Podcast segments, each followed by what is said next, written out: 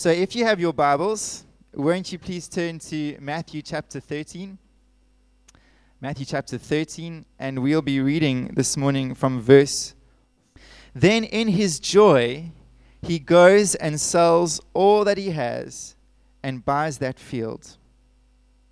Again, the kingdom of heaven is like a merchant in search of fine pearls, who, on finding one pearl of great value, went and sold all that he had and bought it.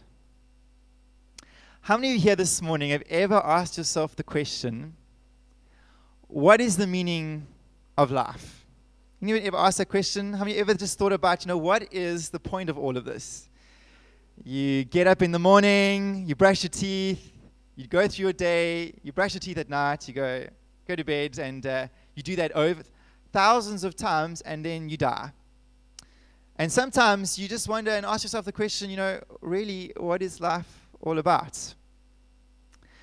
Well, asking that question is really intrinsic to who we are as human beings.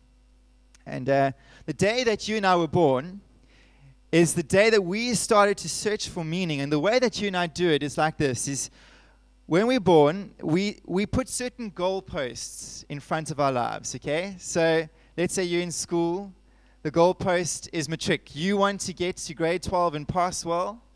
And uh, if you can get there when you arrive at that goalpost, in a sense, reaching that matric education becomes something you frame your life around. And so you, you hang your value, your identity, your belonging. You, yes, I have a grade 12 matric, and in that sense, it defines you. But the problem is this the problem is this is as soon as you arrive at one goalpost, another one's ahead of you.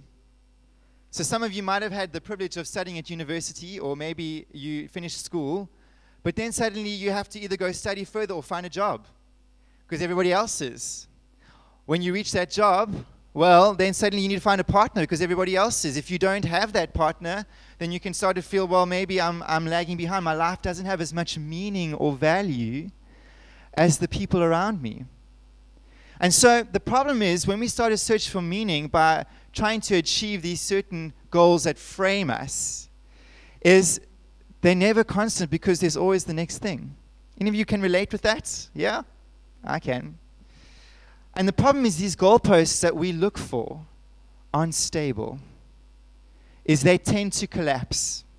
And so if how many of us here have lost jobs or gone through a horrendous divorce and you maybe felt, man, I had built my frame of reference, my identity around my marriage, or you've lost a, uh, the death of, of a spouse, and suddenly that goalpost that seemed so fixed and sure, it's gone. How many of you have gone into retirement here this morning and your life worked around your work schedule, and suddenly that goalpost, which was so fixed, it's gone? How many of you mothers here who have had children leave home or change um, life circumstances and you built your life as being a father or a mother, and suddenly your children leave, and there's this loss. There's a sense of, well, I've lost a sense of my meaning and purpose here. The other problem is this is that sometimes you can feel like me that if you don't discover that one goalpost that you need to find that's going to define your life existence, then you're going to miss it. Ever felt that pressure of going, Am I really found yet what, I've, what I'm meant to be here for? Some of us here are looking, and you're not certain you found it yet. And you're worried you're going to die one day, and you're never ever going to have found what you're supposed to be on life here for. That's tremendous pressure. Or perhaps this morning, and this is becoming increasingly real for me personally too, is you're in a place in your life where there are just so many goals to aim for. Great spouse, great parents, great provider, great home, great holidays, great health. All of these things are put before us, and we just feel who can meet all of this. And I'm, I'm pretty sure that there are some people here who put their heads down at night on their pillow and they go, Surely life's got to be simpler than this. Surely life's got to be less complicated. And there's this inner weariness in the search for meaning that begins to creep in. But I must say, before I move on, there is one goalpost that so few people I find think about, and that is death. In my few deathbed experiences as a pastor, I've realized that we actually spend our lives so busy chasing other goals so that we avoid thinking about the one goalpost that actually redefines everything. Because I tell you, when I speak to people who are dying, suddenly that frame of death reframes everything else that they've done in the past. And the things that were so important to them doesn't matter. And so this morning,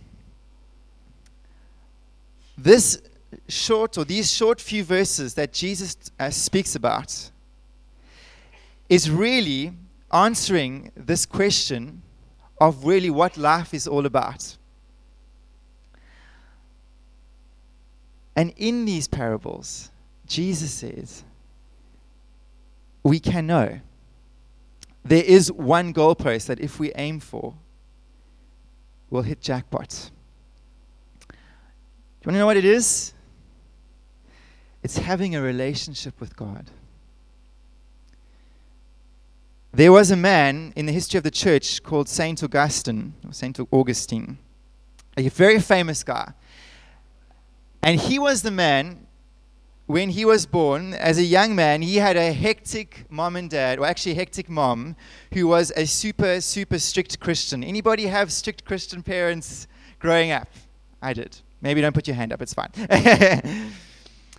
and this mom put tremendous pressure on him, and he had to attend church um, how many of you can relate to this? You had to go to Sunday school, had to go to confirmation, had to go to catechism. Man, he couldn't miss a day of church. And when it was time for him to leave home, he couldn't wait to leave the clutches of his mom. And what he did was he joined a group of friends who were all about how to score with girls. This group of friends, they had one thing on their mind is how to get as many girls as possible. Terrible. And he found a lover. He had a girl who they became lovers and they had a son together. And there was a moment in Augustine's life where he came to the point of saying, you know what, I don't know what the point of all of this is. And he did what nobody should do. I want to encourage you not to do this. He, he, is he abandoned his lover and his son and joined a sect called the Manichaeans. And uh, it was a very harsh philosophy of how to suppress the flesh he was not allowed to have sex. He was not allowed to have pleasure. He had to suppress the body so that the spirit could take all the focus. But in the end, that left him empty too until the day he found Jesus. And I'll read to you this morning what he said when he found Jesus. He said to him, He said, You have made us for yourself, O Lord, and our hearts are restless until they find their rest in you. That's it. And Jesus, what I love about him is, we're going to see he's incredibly challenging, but he says we can simplify our lives down to one priority, one thing. Forget about all the other expectations that you have. If we simplify down to one thing, we can find something of tremendous value. And he says, it is this relationship with God, it is knowing Him. And there are many ways in Scripture that this relationship, or described as the pearl of great price, or the hidden treasure in the text that we read this morning, is described. In Matthew chapter 6, verse 33, it says, But seek first the kingdom of God and his righteousness and all these other things will be added unto you. Interestingly, Jesus is describing the kingdom here. In Matthew chapter 13, verse 44, it says, The kingdom of heaven is like a hidden treasure, or the kingdom of heaven is like a merchant searching for fine pearls. He's saying that this priority in life of having a relationship with the God of heaven, having access to the kingdom of heaven, it comes first. The other way he describes it is when Martha and Mary have Jesus in their home. I don't know if you know the story. There is Martha and Mary. And imagine this. Imagine this morning Jesus was going to come to your house after church for lunch. Okay? How many of you would love that? I would love that. How many of you would feel self conscious about your house or cooking? I would, yes. But imagine this Jesus is there in the midst, Jesus Christ, the Son of God. And he is teaching. Remember what Jesus said? It was pure truth, it was pure spirit, pure life. And Mary, Mary sits at Jesus' feet and is listening and just soaking in this time where Jesus is so close in her very home. There Mary is. And what's Martha doing? Busy. Busy, busy, busy She's cooking, she's getting the meal ready, she's getting the, the kitchen clean, making sure everything is ready. And what happens? She gets so angry at Mary. Why? Because Mary's sitting at the feet of Jesus and not helping her get the tasks done. And Jesus says to Martha, says, Martha, Martha, you are worried and upset about many things. You're a stressed lady. But Mary no, no, he says, but one thing, one thing is necessary. Mary has chosen the good portion, and what she has chosen will not be taken away from her. Martha, you're going to lose me in this moment. I'm going to leave your home and you're going to be so busy with the dishes and cooking that you're going to miss the portion that I'm offering you, which is an intimate moment, relationship with me, special connection, my words coming to you, my presence in your life, the moment when I'm in your home, I've descended into your midst. You're going to miss that. But what Mary has chosen in this moment, what's really necessary. The other way, in Revelation chapter 2, verse 4, is when Jesus says to John, write to that church that we've just learning in, in Tim, 1 Timothy, write to that church of Ephesus and tell them, I have this against you. You have abandoned your first love. Not finished yet. The Apostle Paul, who met Jesus Christ resurrected on the road to Damascus. Have you ever thought about this? Here's the Apostle Paul hating Jesus Christ, going on his donkey into Damascus to throw into prison the Christians in Damascus. And he meets the resurrected Lord Jesus Christ on the road, and it strikes him blind for three days. How many of you would be satisfied for the rest of your life having that encounter with Jesus? Put up your hand. If you just go to see Jesus once in resurrection glory, how many of you would be satisfied with that? You go, I've seen enough. Can I read to you what Paul says at the end of his life, years after that encounter, when he's in jail for Jesus? In Philippians chapter 3, verse 7 to 8, he says, But whatever gain I had, I counted as loss for the sake of Christ. Indeed, I count everything as loss because of the surpassing worth of knowing Christ Jesus, my Lord. For his sake, I have suffered the loss of all things and count them as rubbish in order that I might gain Christ. His encounter with Jesus on the road to Damascus was not enough for Paul. It was just the foretaste of what he longed for after having it. David, who killed Goliath, was the greatest king Israel ever had. Could have boasted of many things he did for God. Said in Psalm 24, verse 7, he said, One thing I asked from the Lord this only do I seek, that I may dwell in the house of the Lord all the days of my life, to gaze on the beauty of the Lord and to seek him in his temple.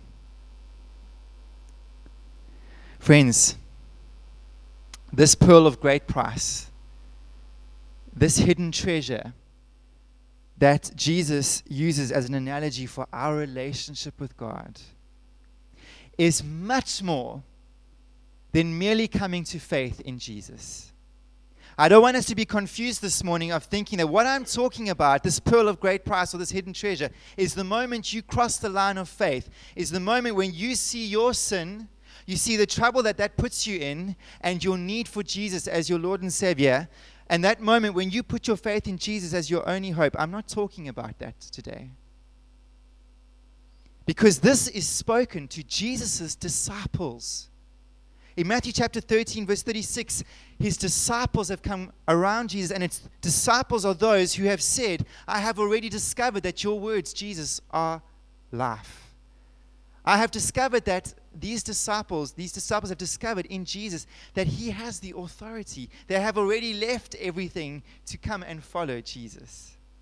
But secondly, we know that this is not initial salvation because initial salvation, crossing the line of faith, is something you can't buy. It's a gift.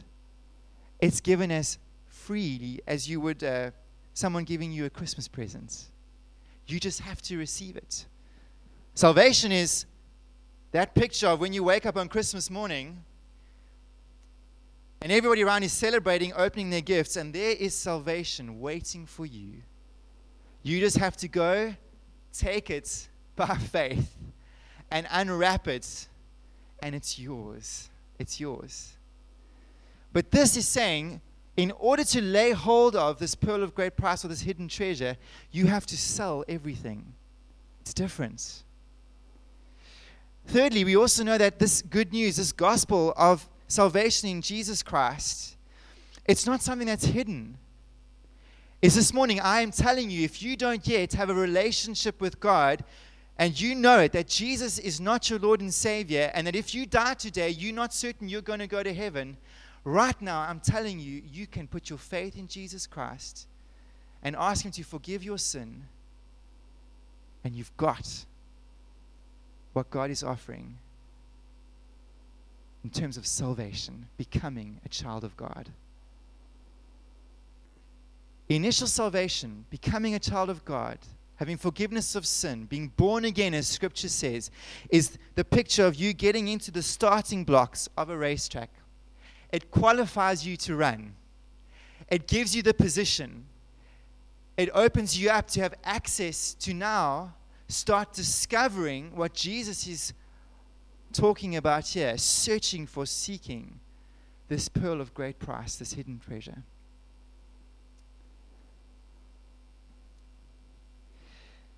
And the reason why Jesus tells two stories this morning about one who stumbles across a hidden treasure and one who has to seek after it is because having a deeper, more intimate, powerful, special relationship with Jesus is discovered in two ways. And I want this to be an encouragement to you this morning. Is sometimes we stumble across how real Jesus can be in our lives by accident. Like that laborer in a field, he was just digging and working one day, and suddenly he goes, he hits the ground and he discovers this hidden treasure and it blows his mind. I want to tell you a story about my friend called Calvin. In high school, he was a buddy of mine I'd known since primary school. And Calvin, I invited him to come along to a youth camp that I was on. I went on to. It was a school camp, Christian camp. And that Friday night, we were um, having the preacher give his sermon. And at the end of his sermon, the preacher said, I want to invite anybody who wants to come to faith in Jesus to stand. And Calvin stood. And of course, all of us were, yes, Calvin gave, is giving his life to Jesus. We were thrilled. But then the preacher said, I want um, those of you around those who stood to come up and to pray, to pray for those who came to faith in Jesus. And so I did. I went up to my friend, I placed my hand upon him, and I just said this. I had didn't even finish it. I was, I was starting to say, Jesus, would you show Calvin how real you are? And before I had finished the sentence, Calvin went tumbling, smashing into the overhead projector and hit the floor. Now, the first thing that went through my mind was, is the overhead projector all right? Because I knew how expensive those things were, and we were a little school Christian society, and that would have blown our budget for the year. Secondly, I thought, oh, is Calvin all right? He was fine. But after I got over the shock of what uh, had happened was, I suddenly dawned on me, Calvin had just had an encounter with Jesus a minute after he'd come to faith. He didn't know his Bible. He wasn't a good church kid like I was. He didn't come on Friday night all prayed up, saying, God, would you meet with me?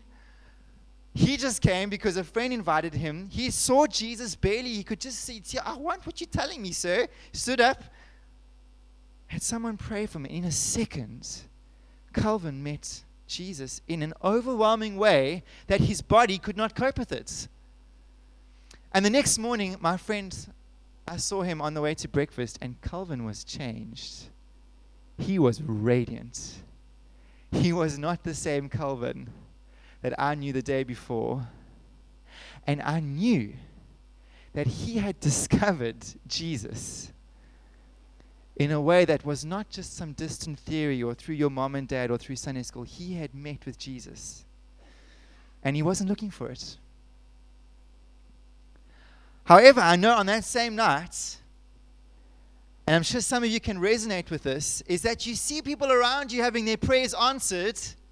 You see them having God meet them, and you're sitting there going, God, I am praying, I am seeking, I am asking, and I'm not getting anything.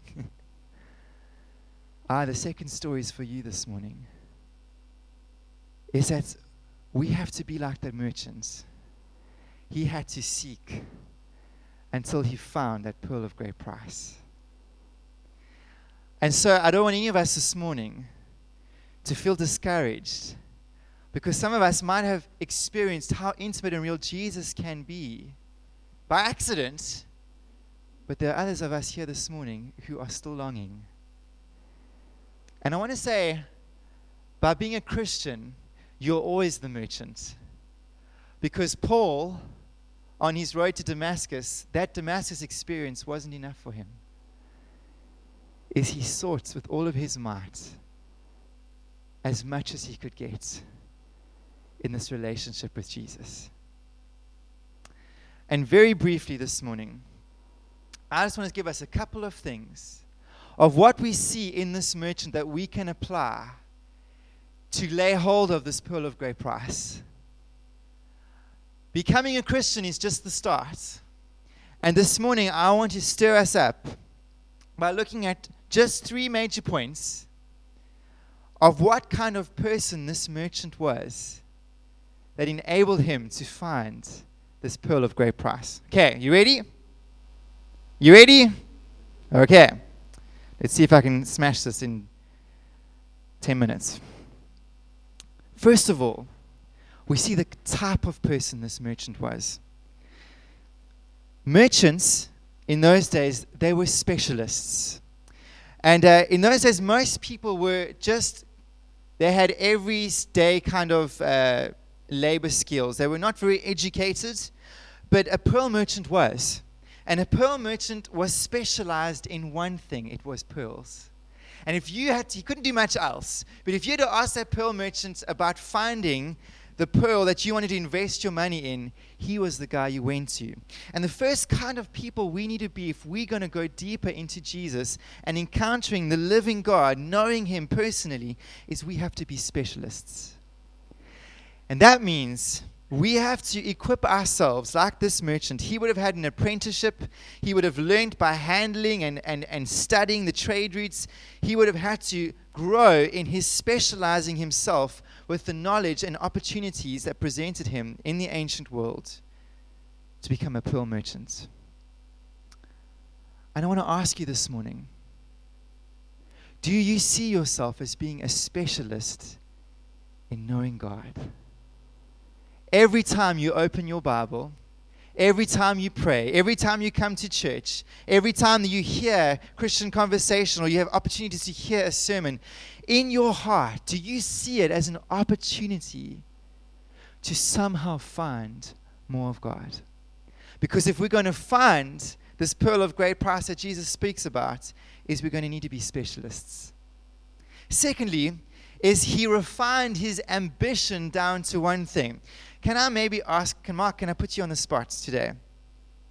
Can I ask you, if I'd ask you, what's the one thing you would love to achieve in your life? What is your one ambition? What would it be? This Mark, yeah. He wants to plant churches in the Middle East. Kath, could I maybe ask you? Can I put you? What's your one? What's your one ambition that you, if you could say, you would want to achieve one thing? want her parents to be saved. I won't ask you to worry, Steve. He's going, no, no, no. Do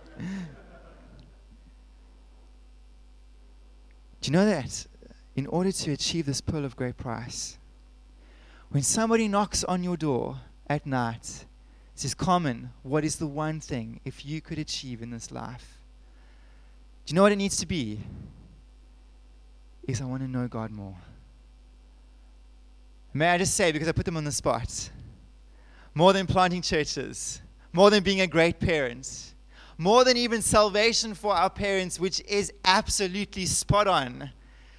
The thing that we need to be driven by in this life, because we might not achieve those things, but there's one thing we can lay hold of. And one thing that we need to be driven by is having a deeper experience, knowledge, relationship with Jesus.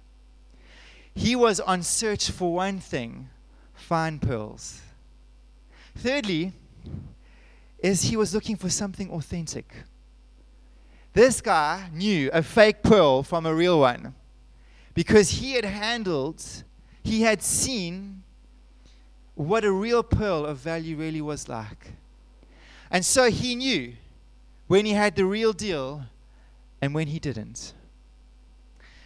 And if I may be so as bold this morning to say, my concern for us as a congregation is are we really after the authentic? My concern is many of us come here on a Sunday for our dab of religion, you know.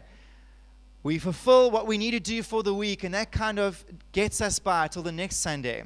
Or perhaps we read that WhatsApp scripture, or perhaps we read that one page devotion, and we're satisfied when we hear the preacher or friends possibly that don't come here, or this, when we hear stories of how close our relationship can be, and we're happy just to leave it at that. There's no hunger for an authentic encounter and experience of Jesus for ourselves. I want to ask you this morning how satisfied are you with Jesus? Are you happy with where you are? Because I want to say, unless you are after the authentic, you'll always be happy with secondhand information and just sheer religion. But I want to say you're going to miss your last purpose if you're just going to be happy with being where you are. You see, a person like this merchant who's a specialist and who's ambitious for this one thing knows. The reason why he's searching is because he hasn't experienced yet that authentic encounter with Jesus, an ever deepening relationship that he's looking for. The other thing is how he sought out this pearl of great price is essential for us this morning. May I be so bold as to ask, have you ever prayed, God, show me who you are in your life? I've prayed that. Just want to put up your hand. Have you ever just prayed, God, would you show me who you are I want to ask you this morning are you open to Him answering that prayer in any way He chooses? I had a friend in high school called Tandy. And Tandy was one of those people at a young age who discovered how precious a relationship with Jesus is. But you know something about Tandy? I asked her about her parents one day, and she says to me, she said to me she was an orphan. She's an orphan. She lost her mom and dad in a car crash. Well, one of them died in a car crash and the other one died of an illness. And I said to Tandy, that must have been heartbreaking. And Tandy said, You know what, Matthew? You know what I've come to realize in my life? Is I'm grateful God took them because the loss of my parents made me find Jesus in a way that I don't think I ever would have if I'd had them in my life.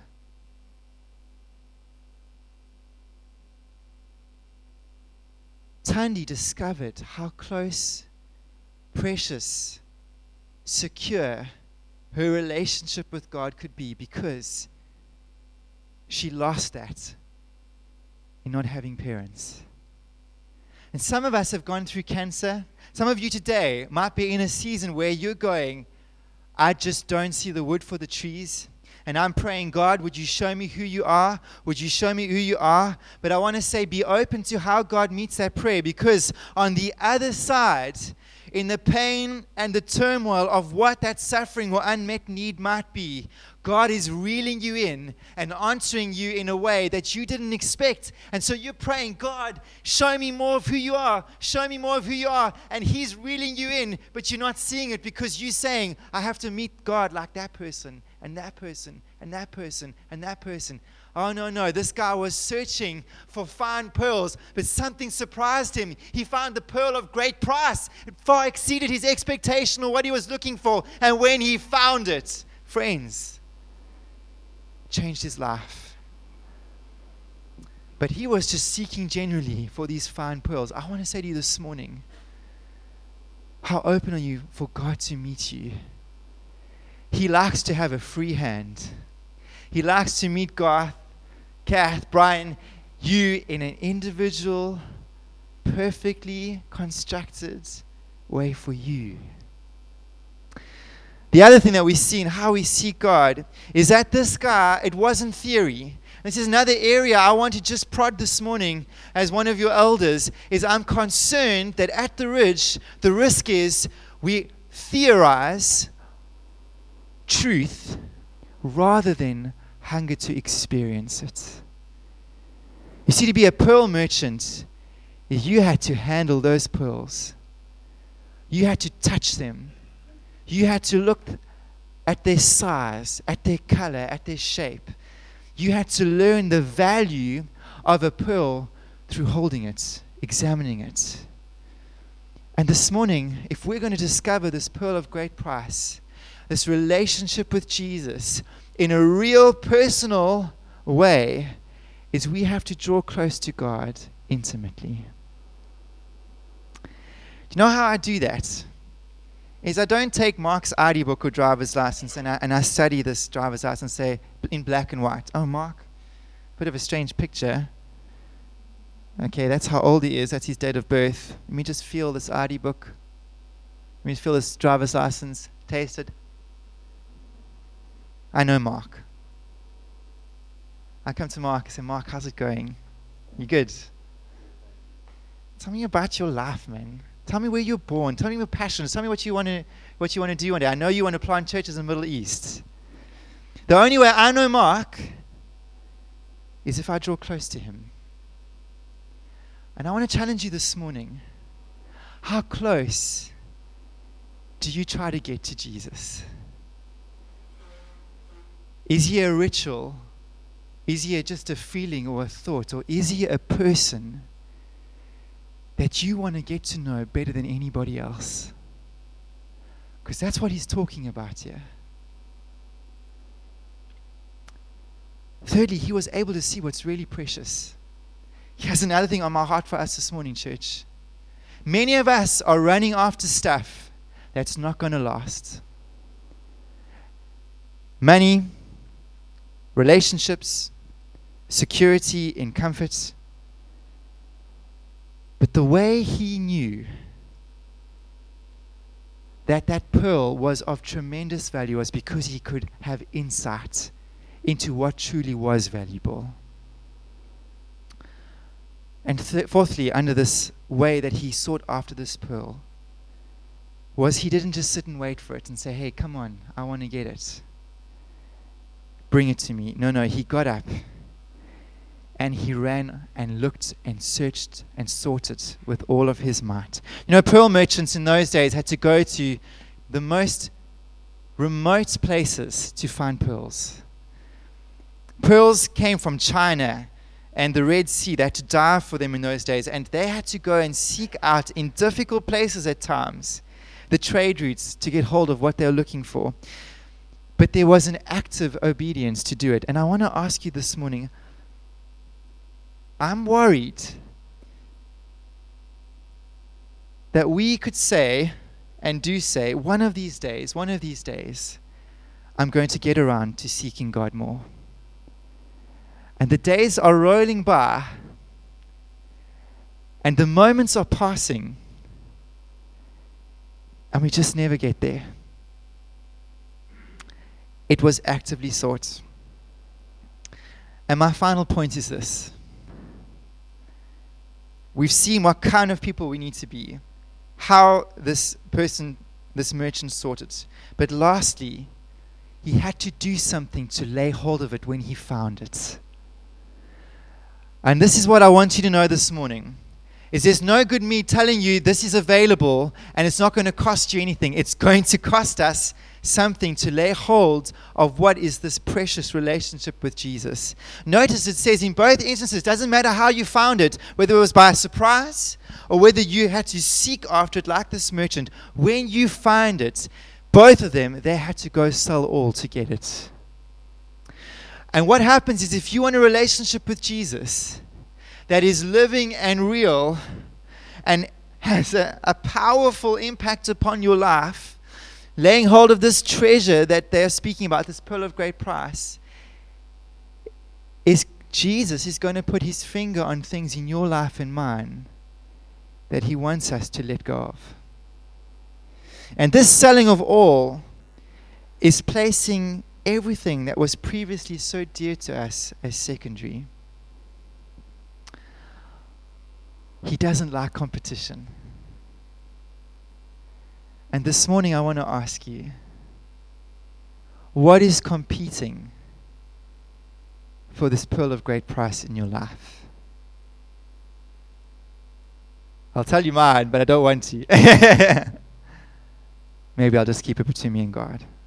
What is it? Is it time?